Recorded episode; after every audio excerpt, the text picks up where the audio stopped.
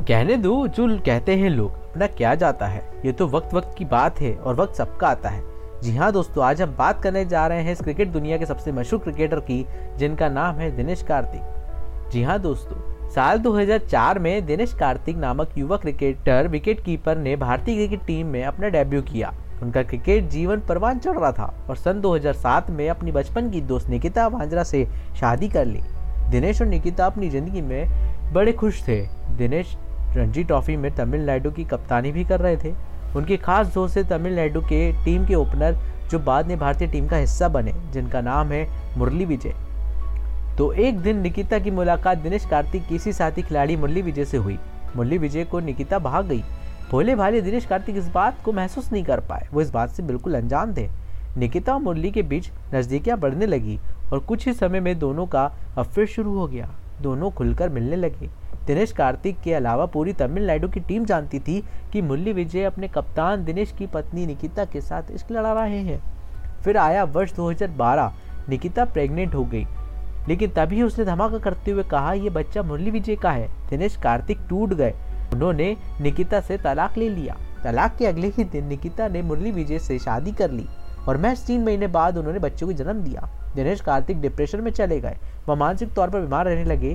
वह अपनी पत्नी और दोस्त मुरली के इस धोखे को आसानी से भूल नहीं पा रहे थे। वे शराबी हो गए। सुबह से लेकर शाम तक शराब पीने लगे। वे देवदास बन चुके थे। उन्हें भारतीय टीम से बाहर कर दिया गया। रणजी ट्रॉफी में भी वे असफल रहे थे। तमिलनाडु की टीम की कप्तानी उनसे छीन ली गई और मुरली विजय को नया कप्तान बना दिया गया। असफलता का दौर यही नहीं थमा दोस्तों। उन्हें आईपीएल में भी टीम में नहीं खिलाया गया। उन्होंने जिम जाना भी छोड़ दिया। अंत में दिनेश इतने हताश हो गए कि आत्महत्या कर लेने की बात करने लगे। तभी एक दिन उनके जिम के ट्रेनर उनके घर पर गए।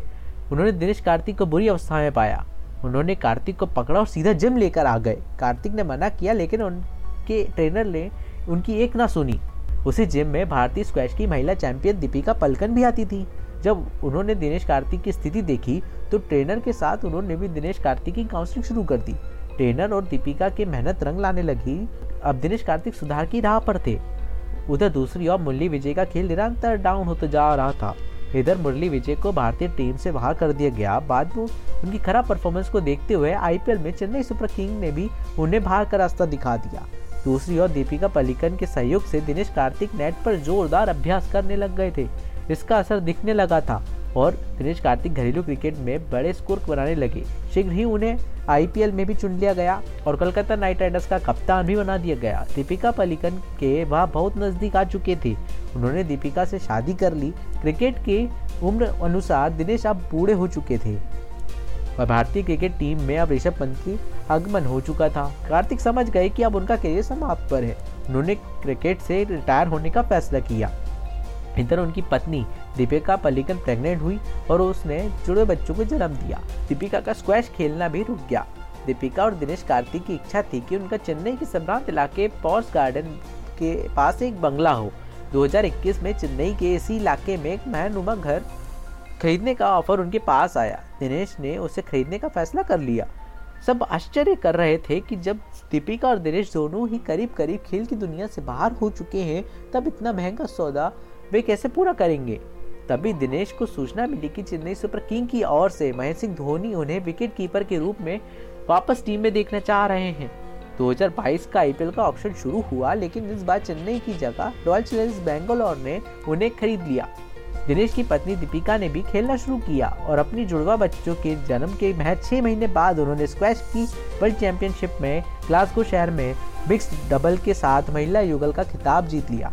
उनकी पार्टनर थी जोशना पुनप्पा, पत्नी की सफलता और नई टीम के साथ जोड़कर दिनेश कार्तिक में भी ऊर्जा का संचार हुआ और उन्होंने 2022 के आईपीएल में कमाल दिखाना शुरू कर दिया। एक के बाद एक मैच जिताऊ पारियाँ खेली और उन्हें इस आईपीएल का सबसे बड़ा फिनिशर माने जाने लगा। आज दिनेश कार्तिक भारतीय टी की टीम में आने के सबसे बड़े दावेदार बन गए हैं।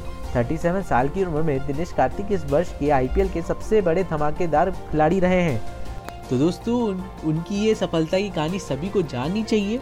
नीचे गिरकर उठना किसे कहते हैं कार्तिक का जीवन हमें बताता है। सदैव संयम बनाकर रखिए परिस्थितियों से लड़ते रहिए आप अपनी मंजिल तक अवश्य पहुँचेंगे।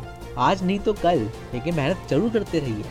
तो शुक्रिया दोस्तों आज की ये थी हमारी inspirational stories on Dinesh Karthik. उम्मीद करता हूँ आपको पसंद आई हुई होगी। थैंक यू प्लीज़ आप अपने फीडबैक ज़रूर शेयर करें। शुक्रिया।